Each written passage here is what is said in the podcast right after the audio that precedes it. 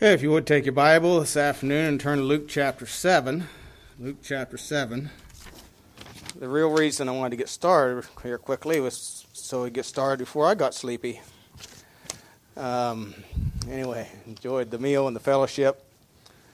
Um, I said I was going to this afternoon look at what we are to continue doing uh, despite our nation in decline, and um, which it is and um, and I think you know I think we've lost our moorings. We've lost uh, sight of where we've come from. You know, one of the things that I'm trying to remember who said it was Karl Marx or one of those men said if you the way to, the way you conquer a nation is a people is to make them forget from where they've come from. So if you forget your history, you're you're apt to repeat it. I was talking to Andrew's dad one time about things in Africa, and he said they just you know, they you know continually changing administrations and governments, and they continue to repeat the same mistakes over and over again because they don't have a written history to learn from. You know, we have a we have had a written history, although now it's been rewritten, and the history that most people getting getting today is not true. Um, I don't see our nation returning to its moorings, and the reason is because of our schools.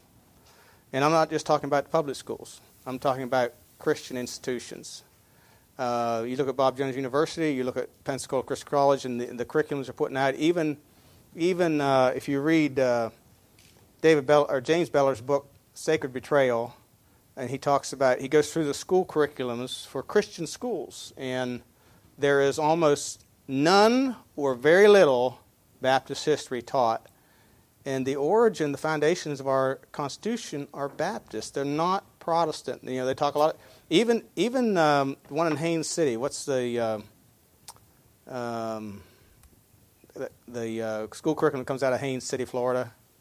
Landmark. Even Landmark Baptist. They call it Landmark Baptist. But even in that, there's very little about Baptists and the foundation of our nation uh, I remember, you know, looking at the kids when we were going through Abeka, and you know, there's I don't know how many pages about Martin Luther and the Protestants, and then they had one page and a few things about Roger Williams, but there's no mention of John Clark. There's no mention of Isaac Backus. There's no mention of Shubal Stearns. There's no mention of John Leland. There's no mention of John Gano, who, by the way, baptized George Washington during the Revolutionary War.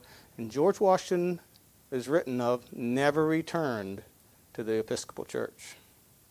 He never went back. Um, you know, these things are glossed over. Um, I was told, and I got this information secondhand as somebody that talked to James Beller. Uh, and uh, there is a video put out where James Beller has interviewed a Harvard historian. And a Harvard historian said that, told James Beller that they, there's been two rewrites of history. The first rewrite, they took the Christians out completely took Christians out. Well, there was a backlash about that because it was so so wrong. So they rewrote it again. They put the Christians in, but left the Baptists out. Well, if you leave the Baptists out of our American history, you've lost your moorings because Protestantism teaches a state religion. That's that's their foundation. And you know a lot of people and if you think about this, um, many people criticize us. For example, Muslims will criticize us and say we persecuted people during the Crusades. Well, and they say, see, Christians murdered Christians. No, that wasn't Christians, that was Catholics. But see, if you come at it from a Protestant viewpoint or a Catholic Christian viewpoint, quote unquote, you cannot negate that. It's only the Baptists that haven't slaughtered their enemies. Only when they had to take up arms to defend themselves did they kill people. They were not people of war. And so, so this is why I say, you know, uh, I don't see a return of righteousness on our nation because we've lost that more. But anyway, Luke chapter 7, that doesn't mean we have, we've lost our purpose because we have not. Our purpose doesn't change whether we, our nation goes downhill or not. Luke 7 says, When he had ended all these sayings in the audience of the people, he entered into Capernaum. A certain centurion's servant, who was dear unto him, was sick and ready to die. When he heard of Jesus, he sent unto him the elders of the Jews, beseeching him that he would come and heal his servant. When they came to Jesus, they besought him instantly, saying that he was worthy of whom he should do this. For he loveth our nation, and he hath built us a synagogue. He loveth our nation. And the question I want to ask you this morning do you love your nation?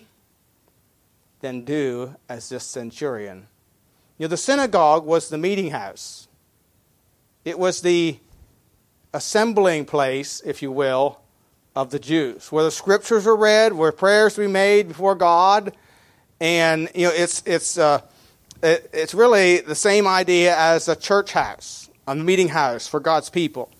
And so um, they said he loved our nation and hath built for us a synagogue. So let's pray and look at this. Heavenly Father, we do thank you again for the opportunity we have to open your word. We thank you for your love and your mercies and your grace to us, even as a nation as yet.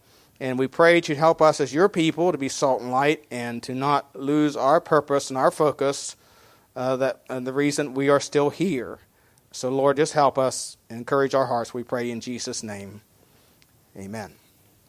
You know, of course, many in our churches, and we are concerned, and rightfully so, about the drift and decline, and we want to see something done to change course. But um, you know, as we consider the foundation for all these monumental documents, you know, the Bill of Rights, the Constitution, the Declaration of Independence, you know, I believe we can understand, then understand how we can change our course. And if we don't understand the source from which these come, we are doomed. And the source, as I mentioned earlier this morning, was from the, is the scriptures. And the people that promoted liberty were Bible believing Christians, Baptist people in that time. And so if we lose that, we're going to lose uh, the foundation of true liberty. However, despite that, even though we may be doomed to destruction, and again, I, and I, and again, I'm not trying to be all pessimist this morning. I think I'm just trying to be real. That I believe our country is doomed to destruction. I think we're under the judgment of God. I think I don't believe the scriptures uh, I, I, think of what we see going on in the world, we're living in the end times. And I think our nation, if I understand prophecy, our nation is going to become a second, a, a non threat to the world and a second rate nation, as we already are becoming. But despite all that, what is our responsibility to the world, to our nation? Well, we see here, uh, as this said of the centurion that he loveth our nation, he hath built us a synagogue. You know, the greatest thing you can do for your nation, to the people around you, is to be involved in preaching the gospel. That is how our nation and its liberties came into being. It was through the preaching of the gospel, the declaration of the gospel. That was the background. That was the driving force of a new form of government where there is religious and, and, and, and physical liberties. You know, the, the, two go hand in hand. If, if they're going to take away our religious liberties, you know, the, what's going to go with it is our physical. And we're, but we're losing both of those right now in, in our world. You know, th- this was really this was a new form of government, a government without aristocracy, kings, princes. You know, it's a government. It's a government that's brought, that was brought into being where normal citizens, farmers, truck drivers, restaurant owners, you know, we got restaurant owners right now in Congress. Lauren Boebert from Colorado. We have a truck driver who won an election in New Jersey, a truck driver. Um, you know, you know, these people, these are normal citizens of, of our nation, can serve in a political office by a vote of the people. What other nation until ours had that form of government. You know, it was a liberating truth of the gospel that was being preached by the persecuted Baptists and the conversion of the masses of people, resulting in a proliferation of Baptist churches, even in time of persecution, that was a driving force behind this new thing. You know, um, again, John Clark called it a lively experiment. you know, to, to have freedom in, liber- in religious concerns. You know, this was the this was the, if you will, the death nail in the coffin of elitism or aristocracy. Liberty. That all men are created equal. That was a new thing. Now, it wasn't new, it was in the Bible all along. But it became something new for governments to embrace. Uh, no one was above the law. No one's supposed to be above the law. You know, that's again, that's changing in our society. If you're a certain party, you can get away with certain things, and you know, it's it's obvious. Now in our in our nation, there's there's two sets of laws for, for different groups of people. Know, but even our founding fathers testified to this truth that it was the Baptists that brought about this liberty. Uh, I read some of these this morning, but let me just read you a few quotes here. You know, I read uh, uh, Benjamin Franklin, who said uh, that the person who will introduce into the public affairs the principles of primitive Christianity will change the face of the world.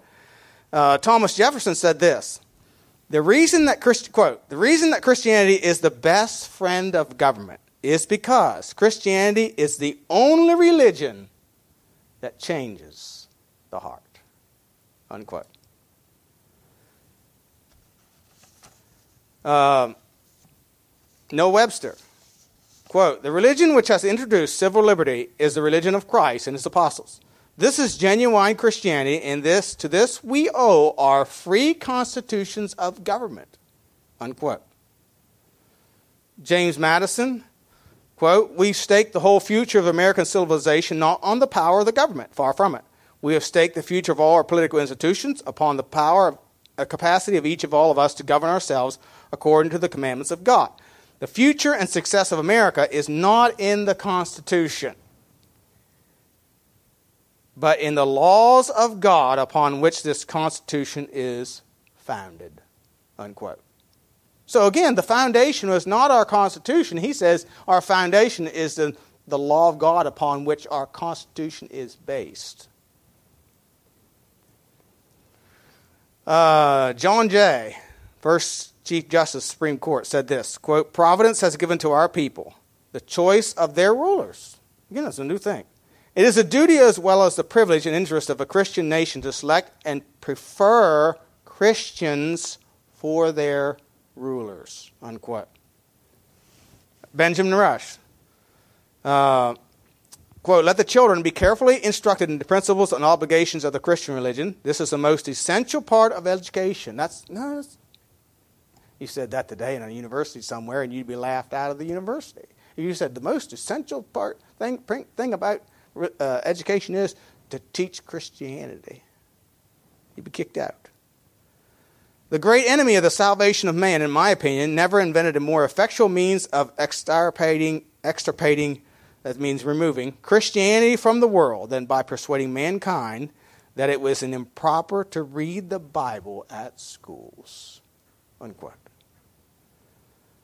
John Quincy Adams, quote, It is no slight testimony both to the merit and worth of Christianity that in all ages since its promulgation, the great mass of those who have risen to eminence by their profound wisdom and integrity have recognized and reverenced Jesus of Nazareth as the Son of the living God. Unquote.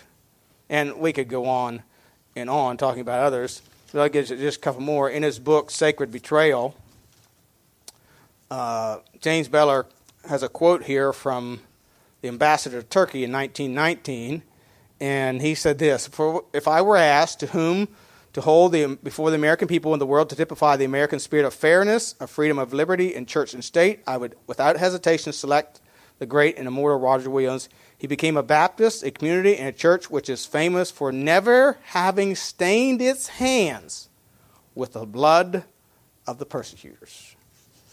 And of course, Martin Lloyd George, who was the uh, Prime Minister of England in 1918, said, quote, It is Baptist principles we are fighting for in this great struggle. All that Baptists count dear is at stake in this issue. So, you know, it was a proliferation of churches, Baptist churches, that was the background for the liberties upon which our nation was founded and built. And it is the basis for which we can maintain those liberties. Uh, look at John chapter 8.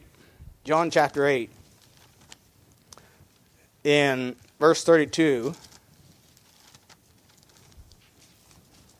John chapter 8, verse 32 says, And ye shall know the truth, and the truth shall make you free.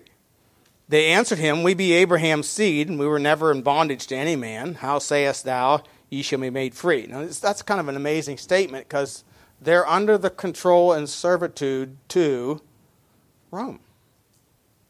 And yet they say, We've never been in bondage to any man. That's, that's, that's delusional. And you know, you would, you would, there would be, if you would tell somebody today that they're in bondage to sin and the wages of sin, they'd, they'd argue with you. They would say, you know, no, we're, we're free, you know. Um, they answered, uh, verse 34, Jesus answered them, Verily, verily, I say unto you, whosoever committeth sin is the servant of sin. And the servant abideth not in the house forever, but the Son abideth ever. If the Son therefore shall make you free, ye shall be free, and indeed. See, truth brings freedom. When, when truth is received, we find the mercy of God, and it brings freedom of conscience, freedom from guilt of sin, which brings liberty of heart and mind, which promotes individual thinking. You know, when there's liberty, freedom, it promotes individual thinking. And that is a threat to globalism.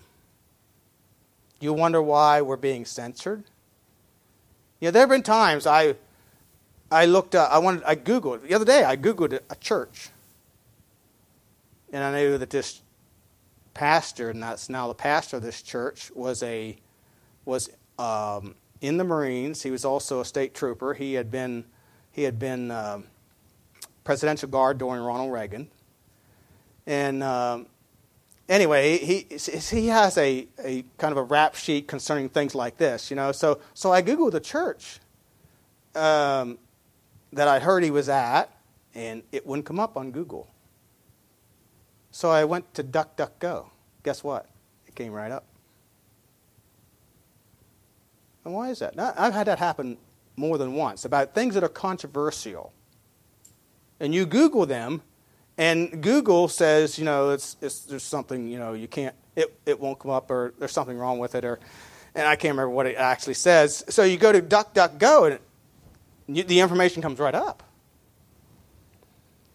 Um, you see, if, if, the, if they can censor knowledge, they can control your thinking. But the old saying is, it's, it's impossible to enslave a Bible reading people. And, and as the Baptists, the truth of the gospel was proliferated during those uh, colonial days and prior, right up prior and during the Revolutionary War. People's thinking was liberated. Their minds were enlightened and they, and they grasped true liberty. They began to understand it. That this is a right that comes from God. We've been lied to in these state churches. And it changed their thinking. And so, you know, if you're enslaved to that extent, you, whatever extent you're enslaved, whatever, you are under the control of another, both mind and body. And so, the greatest thing that you and I can do for our nation is to be involved in preaching the gospel that liberates not only the souls of men, but their minds and their hearts.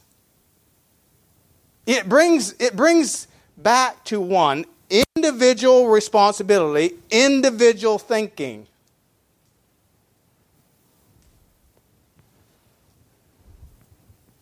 You see, the idea that I can force you or I have control over you takes away individual responsibility also. That's what welfare does to people. It takes away individual responsibility. And the government, you know, becomes responsible. They think they're responsible, and people people, uh, some people like that, that they don't have to be responsible anymore. It doesn't matter what they do, they're going to get that check, they're going to get that food anyway. Of course, this involves church planting. You know, that's part of the Great Commission to go into all the world and preach the gospel. You know, God hasn't changed. You know, our nation, again, our nation is in decline. But our purpose hasn't changed. Our responsibility hasn't changed. We're still to take the gospel into all the world. The, the United States may be a sinking ship, but there are people on the ship that we need to rescue. There are still places in our country that need churches, that need to reach with the gospel. And so we're to continue to go into all the world with the gospel of Jesus Christ. And I want you to notice the second thing here the gospel results in self government of its adherents. adherents. Uh, you know, it says in verse 4 when they came to Jesus, they besought him instantly, saying that he was worthy for whom he should do this. Now, according to historians, that um, you know there was a centurion uh, in Capernaum, and, they found, uh, according to the um, archaeological digs, they found this synagogue, and it had, I think, it even had a name of who the centurion was. Um, and, and, it is, uh, you know, there are some historians that believe he even was converted to Christianity, but, but, but here was a man, he was a man who, who was, uh, the, the Jews said of him, he was worthy. In other words, you know, he was a, a God fearing man, one that had conduct, the kind of contact, conduct in his life that people respected him or thought him a good person. And you know, the gospel results in self government of its adherents. Uh, you know, the law of God becomes, is to become, you know, if He's our Lord, His law becomes our standard for conduct, for life, which, by the way, supersedes laws of government. And of course, it's upon that law that all good law, all good government is based. But look at Matthew chapter 5. Know, let's look at some, some illustrations of this, examples of the fact that, that the gospel results in self government. In other words, bringing oneself under the law of God so we govern ourselves. And this is one of the things that James Madison made reference to, that, that uh, of course, uh, also um, Thomas Jefferson said Christianity changes the heart of people but Matthew 5, verse 17 says, Think not that I'm come to destroy the law of the prophets. I'm not come to destroy, but to fulfill. Verily I say unto you, to heaven and earth pass, one jot or one tittle shall in no wise pass in law to all be fulfilled. Whosoever therefore shall break one of these least commandments shall teach men so, he shall be called the least in the kingdom of heaven. But whosoever shall do and teach them, the same shall be called great in the kingdom of heaven. For I say unto you that except your righteousness shall exceed the righteousness of the scribes and Pharisees, ye shall no case enter into the kingdom of heaven. Ye have heard that it hath been said by them of old time, Thou shalt not kill. Whosoever shall kill shall be in danger of the judgment. Now, that was what the Pharisees held to. The rest of it, they didn't care. But notice what he says. But I say unto you, Whosoever is angry with his brother without a cause shall be in danger of judgment. Whosoever say to his brother Raca shall be in danger of the council. But whosoever shall say thou fool shall be in danger of hell fire. Therefore, if thou bring thy gift to the altar, and there rememberest that thy brother hath aught against thee, Leave there thy gift before the altar and go thy way. First be reconciled to thy brother, then come and offer thy gift. Agree with thine adversary quickly whilst thou art on the way with him, lest at any time the adversary deliver thee to the judge, and the judge deliver thee to the officer, and thou be cast into prison. Verily I say unto you, unto thee, thou shalt by no means come out thence till thou hast paid the uttermost farthing. Ye have heard that it hath been said by them of old time, Thou shalt not commit adultery. But I say unto you, whosoever looketh on a woman to lust after her hath committed adultery with her already in his heart. If thy right eye offend thee, pluck it out, cast it from thee. It is better for thee to, that one of thy members should perish, and not all thy the whole body perish, uh, cast into hell. And, and, and then drop down to drop down to verse uh, 38.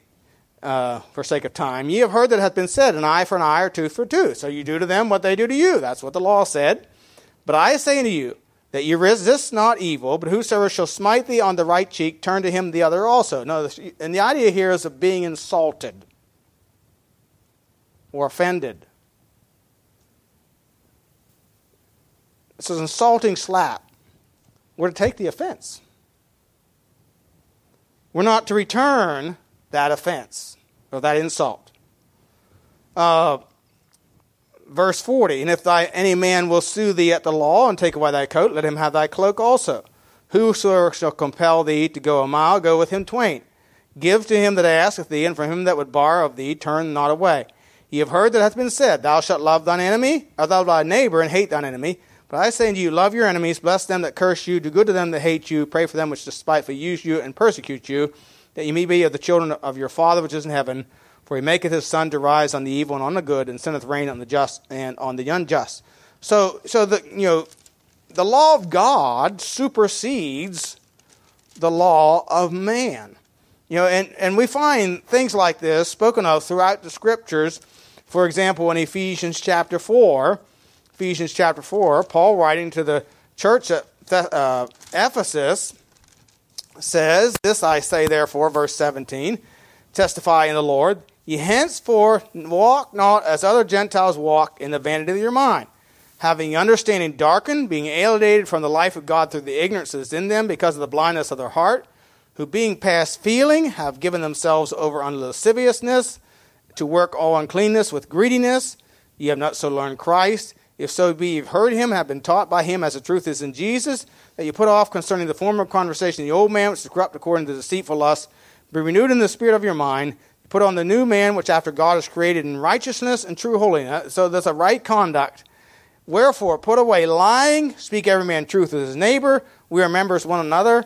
Be angry and sin not, let not the sun go down upon your wrath neither give place to the devil. Let him that stole steal no more, rather let him labor, working with his hands the thing which is good, that he may have to give to that needeth. Let no corrupt communication proceed out of your mouth, that which is good to the use of edifying, that may minister grace unto the hearers. And really, it goes all the way down to chapter 5 and verse 8. And verse 8 ends with this For ye were sometimes darkness, but now are ye light in the Lord. Walk or live as children of the light. So there's a conduct that God expects of his people. And it is, as Thomas Jefferson said, Christianity is the only religion that changes the hearts. And, and when the Baptists went all over the, the colonies preaching the gospel and, and, and, and people being converted to Christ, it changed their hearts. It changed their way of thinking. It, it liberated their souls and their minds. And they sought liberty, freedom to worship God according to dictates of his conscience, uh, of their consciences. Uh, again, James Madison says that you know we have staked the future of our political institutions upon the capacity of of us to govern ourselves, to control ourselves, to sustain ourselves according to the Ten Commandments of God. Unquote. I believe it was uh, John Adams that said that our form of government will only work for a religious people. And you know, we're becoming an irreligious people. And our government's growing because the need to be governed in our, in our country is growing. People do not govern themselves. Therefore, government is growing. I remember watching the American history class with, um, yeah, what's his name? Mr. McBride. And he said, this is one statement, that's the first time I heard it, and that was a that light bulb moment for me. He said, the reason government is so big is because we don't govern ourselves. We've ceased to govern ourselves according to the Word of God. Therefore, government is growing to meet our needs for which we no longer want to take responsibility for. Now, this was, I was in Maine when I read this but I think it was put out by the Heritage Foundation that 70% of Americans get some form of handouts from the government. 70%. Some form of handout from the government.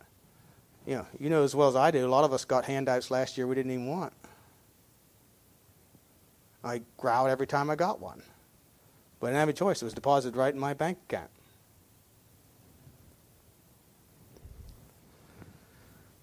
You know, so it, it, the gospel results in self government. And if we're going to see our nation preserved, we have to have a return to self government. I'm not talking about America governing itself. I'm talking about individuals governing themselves, and the only way they're going to govern themselves is to repent and get right with God.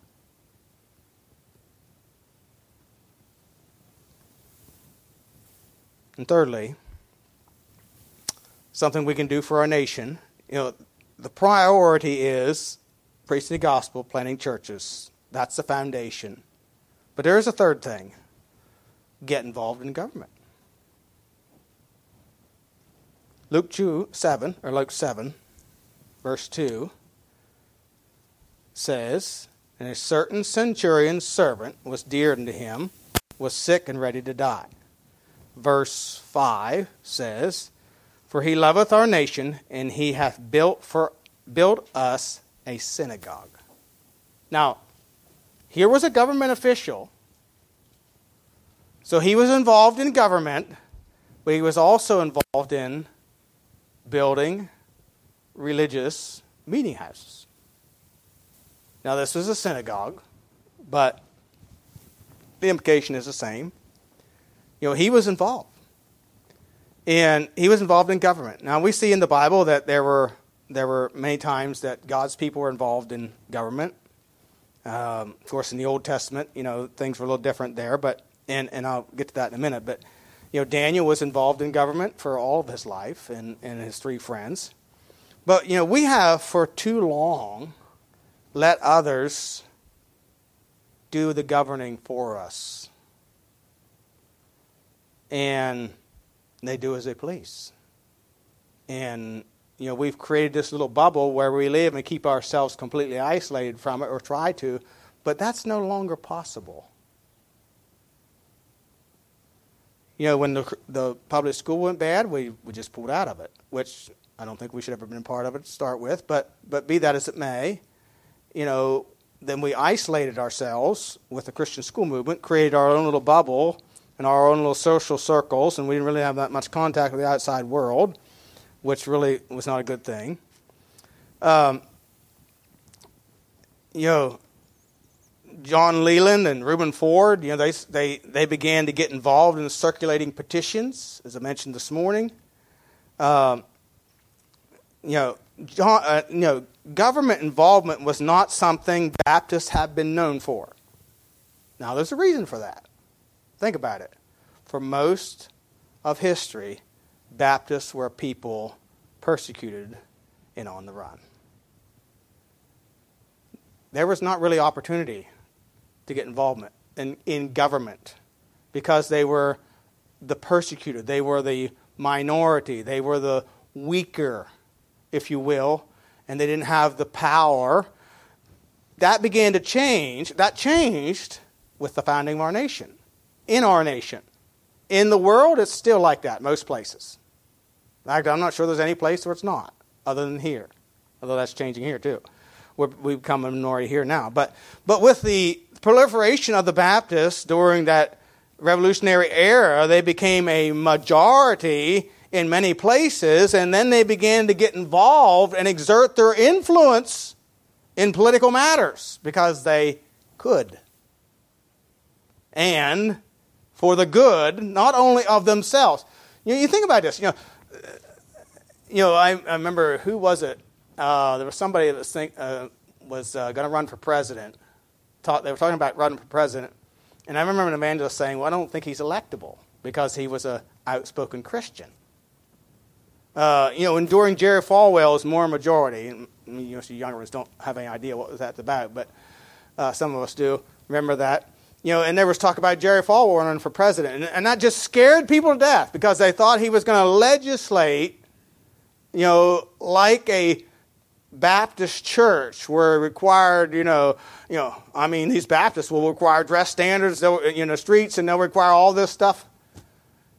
You see, most the world doesn't understand what we understand about government and the church. They're not the same. Government is not to legislate. You can't force morality. The only thing you can force is uphold the rights of people. And when those when somebody violates somebody else's rights, then you the government has a right to intervene in that behalf. Uh, but it ha- doesn't have a right to dictate what you do in your home, so on and so forth, as long as it doesn't hinder somebody else. But anyway, uh, so for these reasons, Baptists have not been, uh, because they were persecuted uh, most of history up until the 1800s, and their priority has not been government, but preaching the gospel. And and uh, and of course, you know, being involved in government sometimes make it difficult to be faithful to one of the Lord's churches. So it does create a quantum. Uh, but you know, our our form of government, our form of government requires one of the uh, founders. Um, yeah, it's John Jay said Providence has given to our people the choice of the rulers, and it is the duty as well as the privilege and interest of a Christian nation to select and prefer Christians for their rulers. Um, and, you know, we need to have, you know, our form of government requires honest officers. And in Proverbs 29 and verse 2, Proverbs 29 and verse 2,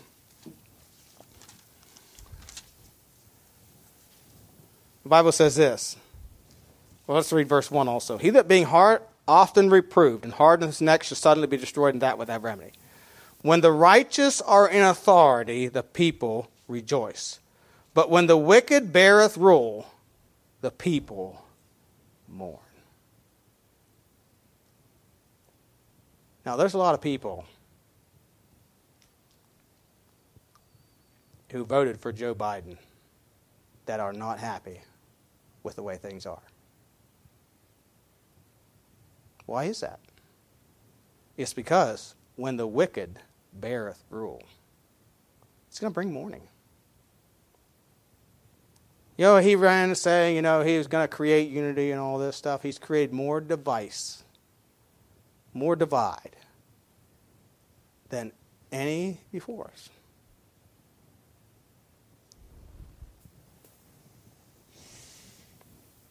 You see, when there's corruption in government, it causes mourning, it causes difficulty, it causes hardships in a nation. To everyone. To everyone.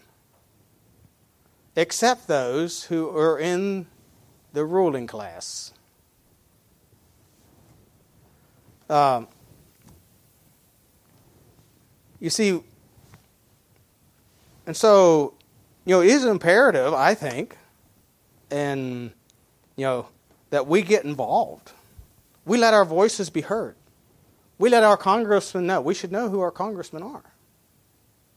You know, sometimes I, I get, you know, um, postcards to mail out to our congressmen, and I and I always do, always mail them out, and I usually call them when there's something, and, and but but there's there's there's been Quite a few times I thought to myself, what is the use? I know this rascal. I know this rascal. But, you know, we need to ask ourselves okay, what can I do? What is my priority? Um, you know, what, what can I do to to, you know, we are not going to stop the judgment of God upon our nation, but, you know, we can get involved and let our voices be heard. And, and because these people were involved and their voices were heard, not only did, did the politicians of that day hear their voice, but the people. This had a double effect. The people of the, of the land heard about their petitions, and many of them you know, would have endorsed it because it makes sense. And so, you know, get involved in your local government if you can. Your government is made up of people. Our government was, was, was designed to be run by people, by honest people. And, and so we ought to be involved. Uh, this man was involved. Uh, he built a synagogue, and uh, he was a, a centurion. He had he had influence, and we ought to seek to influence others um, in righteousness and to encourage them and to challenge them. And so this this is our prayer. You know, the again, our our nation may be a sinking ship. You know, will will America return to its roots? I have my doubts. I think it's a sinking ship. However, we are to endeavor to rescue those who are on that sinking ship with the gospel of Jesus Christ. You know, Paul couldn't save the ship. God said, You're going to lose the ship. But he said, I'm going to, all those that are with thee shall be saved. And so we have a, we have a priority. We have a responsibility. We are to be salt and light to a lost and dying world. We need to continue preaching the gospel. Again, that's the foundation for people rightly understanding liberty is the gospel of Jesus Christ. And so, uh, you know, that's what caused the turn to liberty uh, during the Revolutionary era and brought about our Bill of Rights and our Constitution and all those things. And if we're going to see us returning to that, we have to do the same thing today. And that, that means we have a responsibility to individual people. You know, some people say, well, we need to have these mass crusades. And you know what? I think that's part of where we went wrong. Years ago, I read an autobiography of um, Oliver B. Greene. I agree with everything Bob, Oliver Greene. He wasn't local church, but here's here was his practice. He was an evangelist. He planted churches. He would go into an area, set up camp, so to speak. For weeks, they'd have prayer meetings and putting out invitations, and then they'd have preaching night after night for four, six, eight weeks straight. And usually, there was a church started. And he left a church that was started. And then, Billy Graham come on the scene with his mass crusades. And all of that ended. And no churches were started by Billy Graham. Instead, what you had was a compromised Christianity with all the Protestantism, all the Catholicism, all that mixture brought in with it, and leaving people confused as to what the truth really is. And confused as to where our liberties actually came from. See, it all goes back to doing it God's way. God's way is you preach the gospel, you evangelize, you start churches. Forget the mass evangelism thing. I don't find it in the scriptures. What you find is people sent out starting churches. That changed the world. In New Testament times, it changed the world. In colonial America, and if we could do it again, it could change our world if they'll hear. But we've got to go. We have been sent. Let's go.